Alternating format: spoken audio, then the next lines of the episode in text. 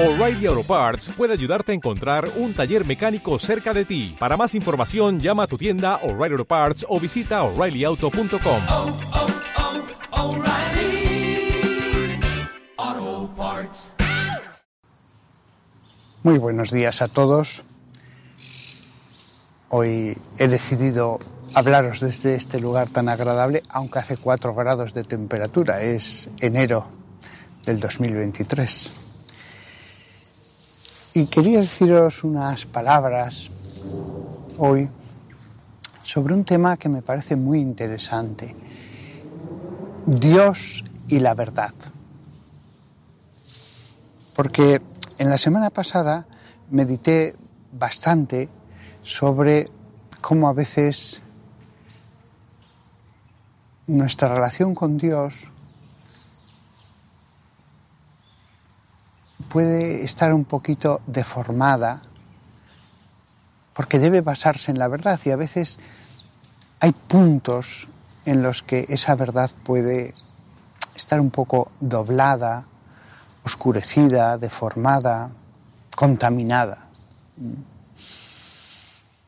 En la mayor parte de los casos, por supuesto, la relación es auténtica. Los defectos no anulan nuestro amor a Dios, nuestra relación buena con Dios, nuestra petición de perdón. Pero hay que ser conscientes, la relación con Dios se basa en la verdad. Siempre hablamos de Dios y el amor, pero también es necesario hacernos conscientes de esto. Antes de esta charla he estado leyendo una web que se llama Explore God y me ha dado para el comienzo de la charla una serie de ideas para iniciar un esquema esencial de cómo empezar esta charla. El desarrollo ya es mío, pero el esquema esencial. Al principio voy a seguir el que muy bien ofrece esa web, porque en el fondo todos los que creemos en Jesucristo pensamos lo mismo. Todos los que creemos en Jesucristo creemos en aquel que es la verdad, y uno de los frutos que viene de la relación con Jesús es profundizar en esa verdad. Seamos católicos, evangélicos, luteranos, anglicanos, etc. Como muy bien los autores de esa web explicaban, la sociedad en la que estamos hoy tiene una idea mala de la verdad. Acaban pensando muchos de los que viven en este momento del siglo XXI que la verdad es lo que funciona. Tienen una idea pragmática de la verdad. En el fondo, en esto subyace la idea de que la verdad en realidad no importa. La verdad es lo que tú haces que sea verdad. Incluso también, al mismo tiempo que se defiende esto, se dice, la verdad es lo que nos dice la ciencia. Y entonces salen científicos en programas de televisión que se ponen a hablar de si existe o no Dios, ellos juzgan los milagros, ellos juzgan si Jesús era un mero hombre, se dice, la historia es una ciencia, por lo tanto vamos a decirles lo que era la Iglesia en el siglo I. En el momento en que alguien dice soy científico, ya considera que puede hablar de todos los temas de la teología. Y además siempre dice, la ciencia dice, para hablar de cuestiones teológicas. En todo esto también se percibe una idea de que la verdad es como una tiranía, y que debemos rechazarla, que debemos resistirla. Se ve la verdad como una opresión. y lo hemos escuchado infinidad de veces, el dogma frente a la libertad. Cuando el dogma, es decir, aquellas verdades absolutas, sin ninguna duda, en las que se basa nuestra fe, pues en realidad son un regalo de Dios, porque Dios nos ha dicho la verdad. Hay una persona que es la verdad. Yo soy el camino, la verdad y la vida. Nadie llega al Padre por mí. Juan 1:14, y el Verbo se hizo hombre y habitó entre nosotros, y hemos contemplado su gloria, la gloria que corresponde al Hijo unigénito del Padre, lleno de gracia y de verdad. Y del Espíritu Santo, dice el Evangelio de Juan, el Espíritu de verdad. El Espíritu de verdad o de la verdad es una expresión que se repite varias veces en los Evangelios. En toda la Biblia, en toda la Biblia.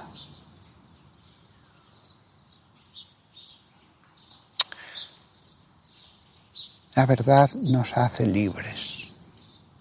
Siempre me parece tan bonito cuando en las misas el diácono lleva el libro, el evangeliario, el libro que contiene los evangelios, lo lleva como una cosa preciosa, como un tesoro en sus manos, y lo coloca sobre el altar. Sobre el altar no se coloca cualquier cosa. El evangeliario se coloca sobre el centro del altar y se inciensa. Y cuando el sacerdote lo ha leído, lo besa. Y antes de proclamarlo, se hace una inclinación profunda ante el altar y dice: Munda cor meum acclavia mea omni, limpia mis corazón y mis labios para que digne vale, para que tu evangelio lo pueda anunciar dignamente. Oramos. Una breve oración antes de que nuestros labios indignos proclamen esas palabras sagradas. Nuestra relación con Dios está basada en la verdad. Un cristiano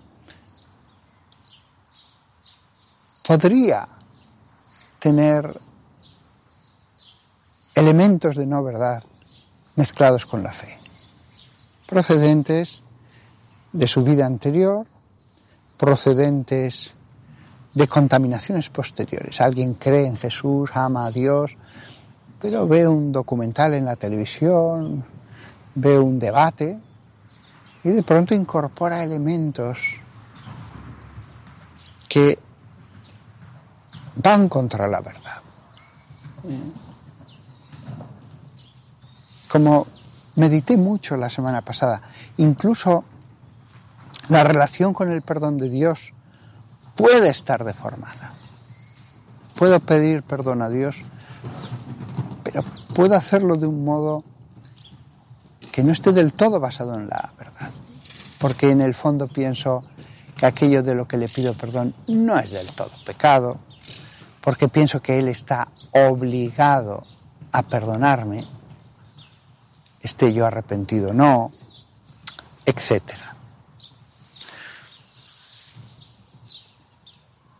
En la iglesia hay gente dedicada a dar pan al pobre o a proveer una casa al que no tiene casa. En esta misma ciudad sé de varios sacerdotes que se dedican a eso y dan casa con dormitorios comunes, comedores comunes, a aquellos que lo necesitan. Pero también hay personas dedicadas a sondear la verdad, dedicadas a la teología. Ellos profundizan en la verdad porque es verdad, no es una cuestión pragmática. Conocer la verdad sobre Dios, sobre las Escrituras, sobre la Iglesia. Pueden escribir obras muy profundas, a veces complicadas, pero los obispos las leerán, o las leerán sacerdotes dedicados a la enseñanza, que después llegan a obispos y las transmiten a los presbíteros en sus charlas, en el modo en que escogen a alguien que va a hablar a sus sacerdotes, y después esos sacerdotes lo transmiten a los fieles. También cualquier sacerdote y cualquier laico puede tomar un libro de estos grandes autores, leerlo, meditarlo, de manera que la obra, el trabajo de esos grandes teólogos va atravesando la Iglesia, va penetrando capilarmente la Iglesia. Un hombre se dedica a la verdad en un rincón del mundo, dedicado a la oración, a la lectura de la palabra de Dios, a preguntarse las cuestiones acerca de los dogmas y su obra. Después beneficiará a unos misioneros que están en unas islas de la Polinesia, a un laico casado que a lo mejor tiene una empresa de neumáticos, pero que lee teología. La verdad, gracias a los maestros. Pablo, en la carta a los Corintios, la primera, hace una relación de distintas funciones de la Iglesia. Unos son apóstoles, otros son evangelistas, se refería a los que anunciaban el Evangelio. Y hay una categoría que es los maestros, que no necesariamente tienen que gobernar, que mandar, no. Lo sabía entonces. Tenemos las obras de San Justino, tenemos obras muy buenas de Tertuliano, de Orígenes. Tenemos las obras de los maestros de los primeros siglos del cristianismo, afortunadamente. Otras habrán perdido, pero muchas han quedado. Y esa verdad no se produce por parte de esos maestros de la nada. Tenemos la palabra de Dios y tenemos lo que han dicho nuestros hermanos de la palabra de Dios desde el siglo I. Tenemos la Didaché, tenemos la carta de Clemente. Tenemos desde el siglo I. No es una creación de la nada, es una escucha de la palabra y de la escucha de los hermanos que han escuchado la palabra. Y la verdad va penetrando la Iglesia, porque de hecho hay creyentes en Jesús, a veces sin culpa, que han equivocado la verdad. No debemos verlos como malos, que también ha habido casos en que hay una relación entre soberbia y verdad, para mal, claro. Pero en otros casos hay una persona que sinceramente se pregunta las cosas y se puede equivocar.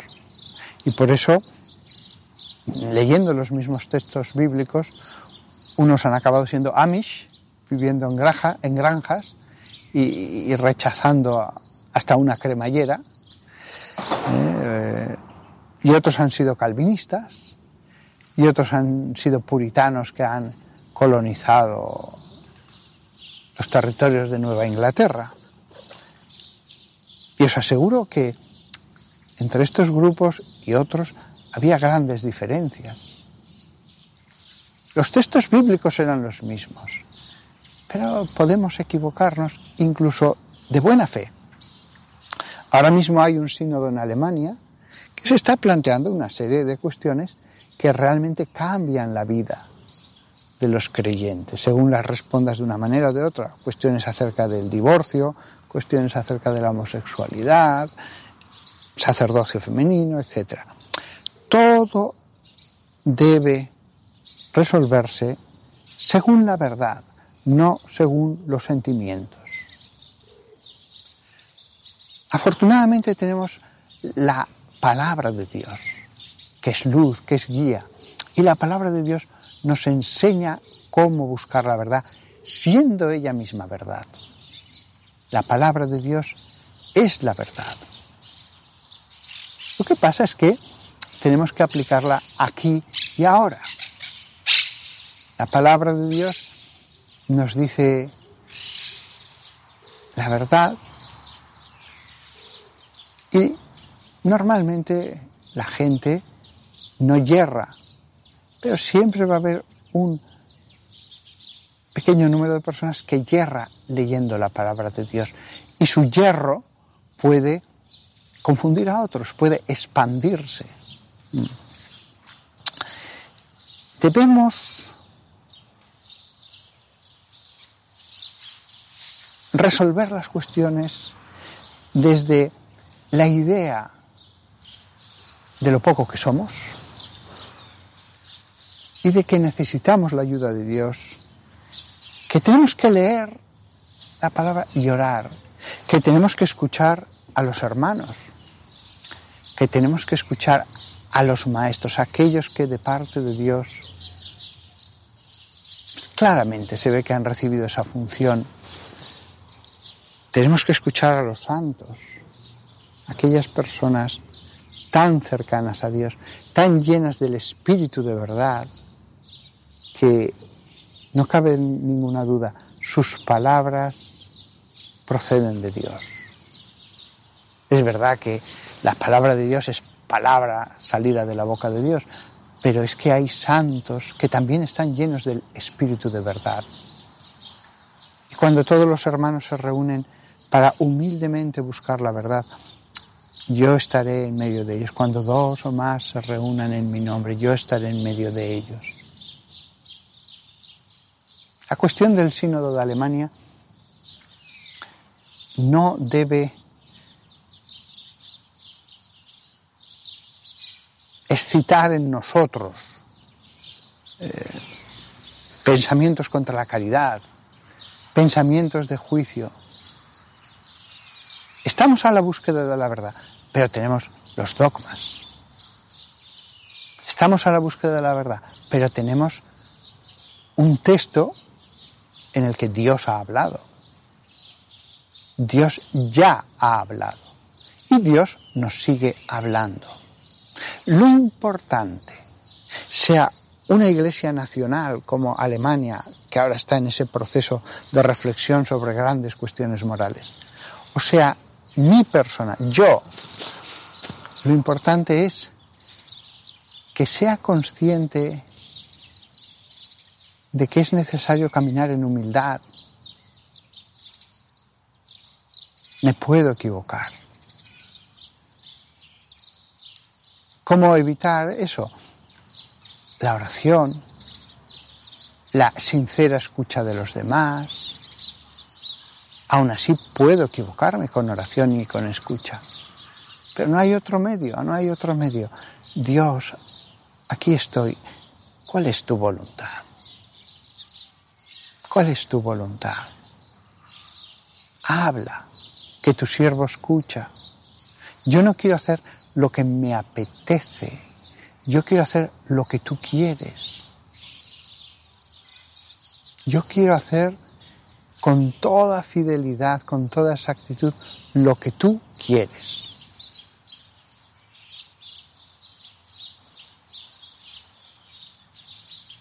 Para el alma sencilla y buena, eso es fácil. Para el alma entrampada en los lazos de la sensualidad, ya no digamos nada si además hay codicia, ambición, etc., no es tan fácil, porque la sabiduría habitan almas puras. Hay, por lo tanto, una relación entre verdad y moral. No es cree y haz lo que quieras. Hay una relación entre ese encuentro con la verdad y lo que la verdad me pide que haga.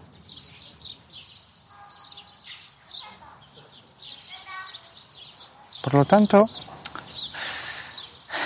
nos guste o no nos guste, en aspectos como el matrimonio, la sexualidad y otros temas, hay una relación. Se plantea siempre como libertad. No, hay que ser libres. No, si la libertad la tenemos, la cuestión es cuál es la verdad. ¿Qué es lo que quiere Dios? Por supuesto que desde la cruz de Cristo, desde su sacrificio, desde su vida, que fue una vida de ascetismo, de ayuno, de oración, de vida pobre, Él es el camino. Él es el camino.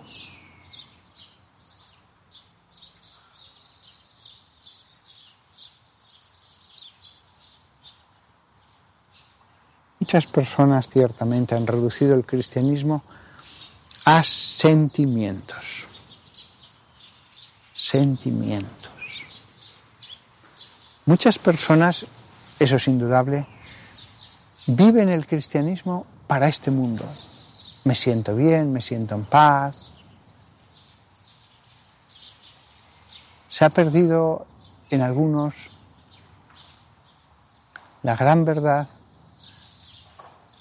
de que lo que importa es la Jerusalén celeste, de que lo que importa es la visión de Dios, estar con Dios, amarle estando con Él en el cielo. Hay una visión terrena de la Iglesia, una visión terrena a través de la cual se puede leer el Evangelio. Señor, yo te pido que me purifiques. Yo te pido, Señor, que lentamente, gradualmente, porque soy polvo y nada, me vaya introduciendo como discípulo en esa escuela de verdad, que me vaya transformando. Yo te pido, Señor, que aquellas cosas que son bloqueos, obstáculos en mí mismo y que no me doy cuenta, Señor, no me doy cuenta,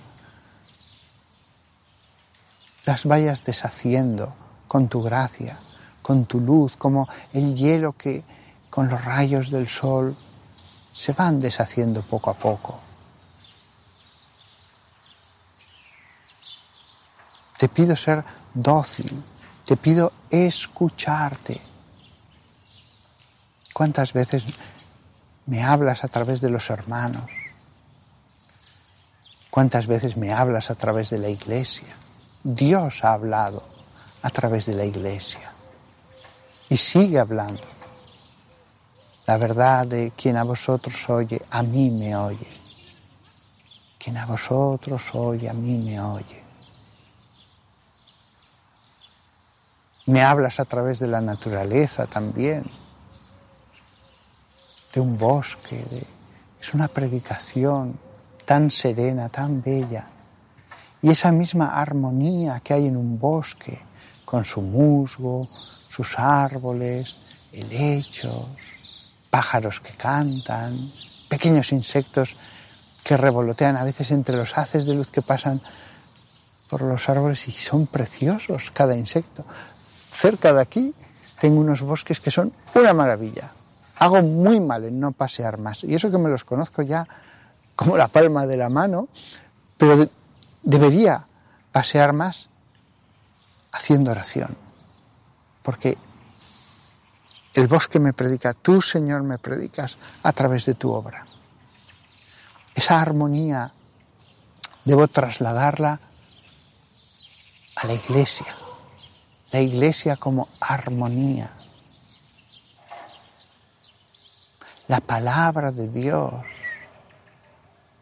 ya no como predicación a través de los bosques, un arroyuelo, un pájaro, sino directamente con palabras. El Dios que creó todas esas cosas me habla, me habla.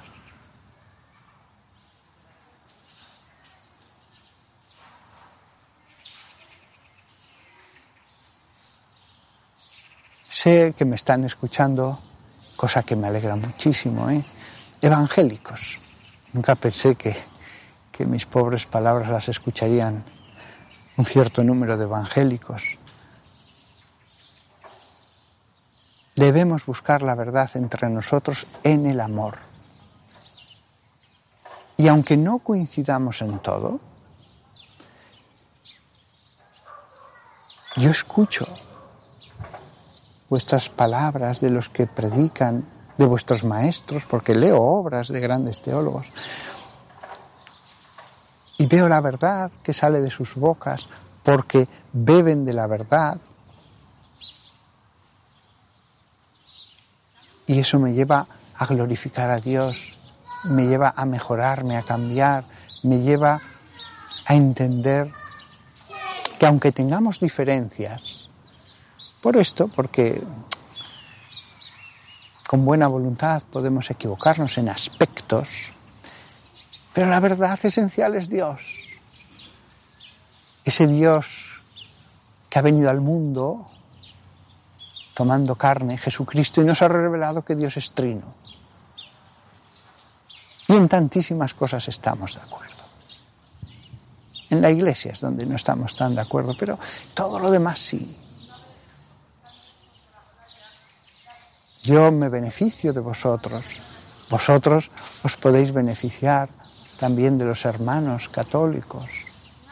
Debe haber armonía, debe haber amor. La verdad se transforma en amor. La verdad lleva al amor. Cuando veo a alguien enfadado, a alguien agrio, no.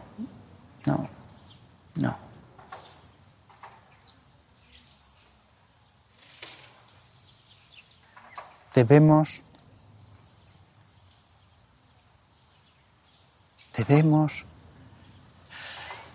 amar la verdad y amar a los que están en la verdad.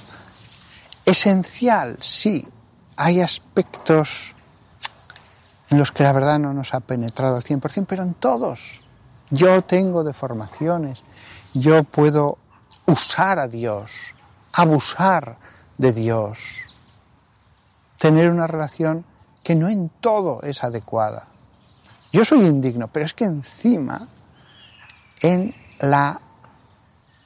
mi acercamiento a Dios, sigue habiendo obstáculos que yo mismo no soy consciente de que debo derribarlos.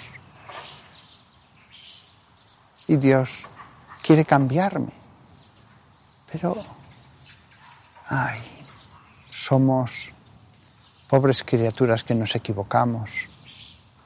Si al menos fuera error, inculpable, pero muchas veces es una mezcla de errores inculpables y de errores que tienen que ver con lo que queda en nosotros de soberbia, de tozudez, de sensualidad, de creernos que somos más de lo que somos, de decisiones que nos llevan a no escuchar a Dios.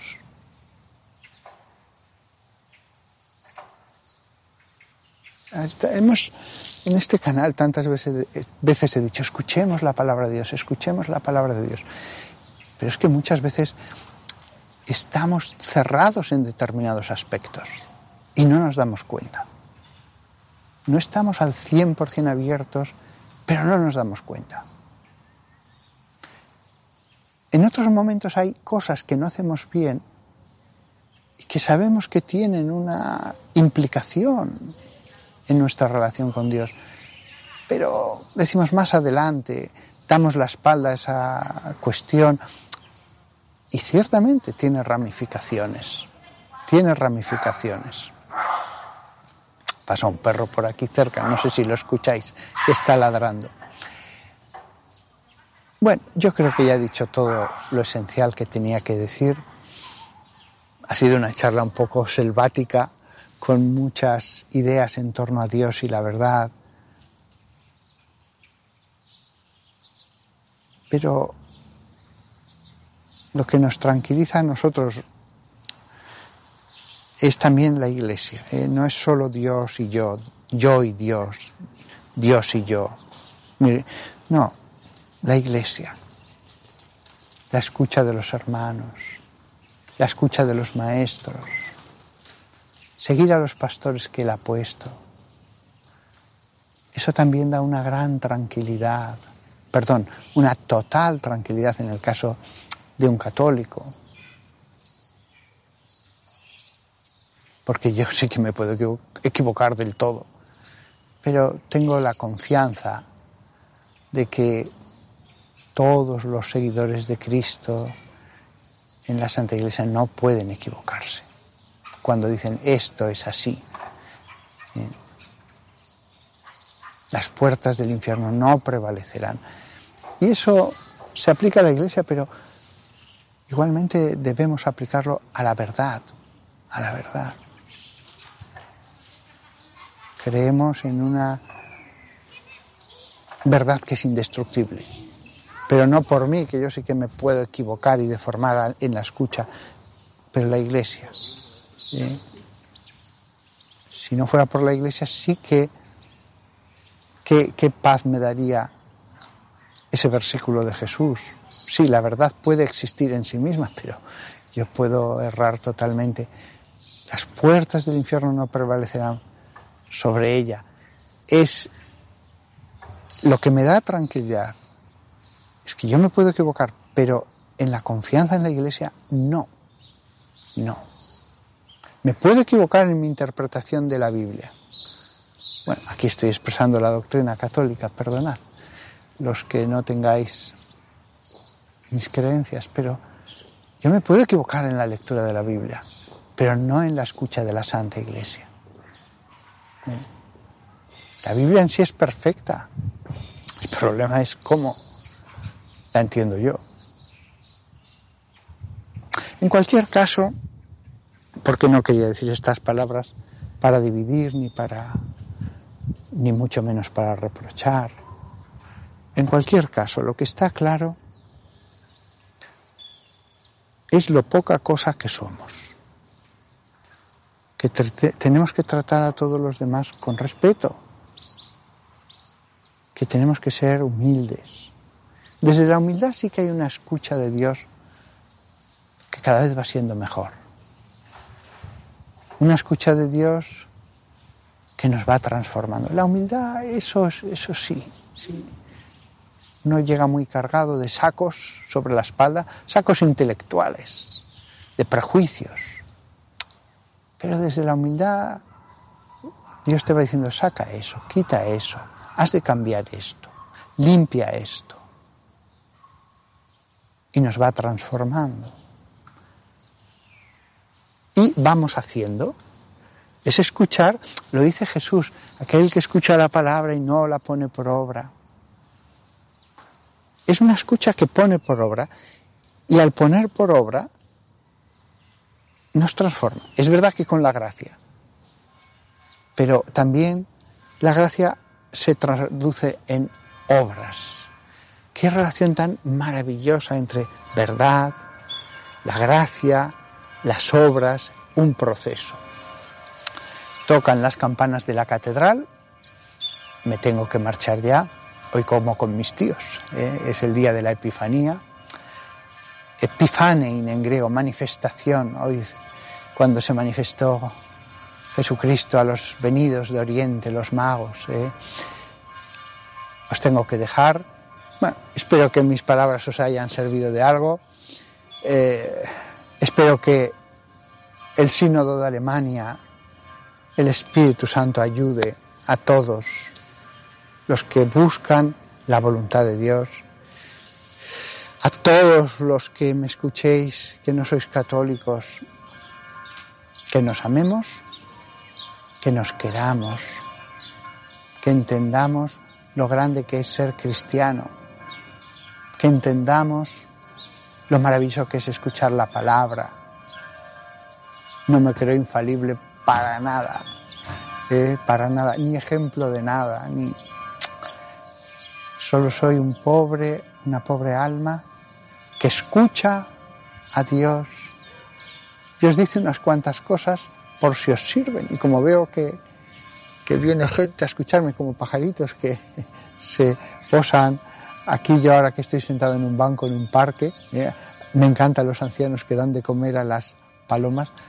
Si yo me jubilara, ese sería mi deporte favorito, de verdad. Cómo me gusta ver cómo dan de comer a las palomas. Pues en el fondo he hecho un poco lo mismo. El típico viejecito que echa unas migas de pan, nutritivo, verdadero. ¿Qué os diría yo? Porque quizás alguno ha hablado cosas muy católicas. ¿Qué os diría a los que me escuchéis evangélicos? Yo os diría... la humildad, la humildad y la caridad siempre es buena. Con hermanos de vuestra misma congregación y con los que estemos en la Iglesia Católica u otra. La verdad no requiere de enfados, de furia, de ir contra la caridad. Amad, amad, amad. Los primeros que tenemos que cambiarnos somos nosotros mismos. Y en la medida en que nos cambiemos, escucharemos mejor. En la medida en que nuestros ojos y oídos sean más puros, escucharemos mejor. En la medida en que nos esforcemos por cumplir más lo que nos dijo nuestro Redentor, seremos mejores discípulos. Hasta pronto a todos.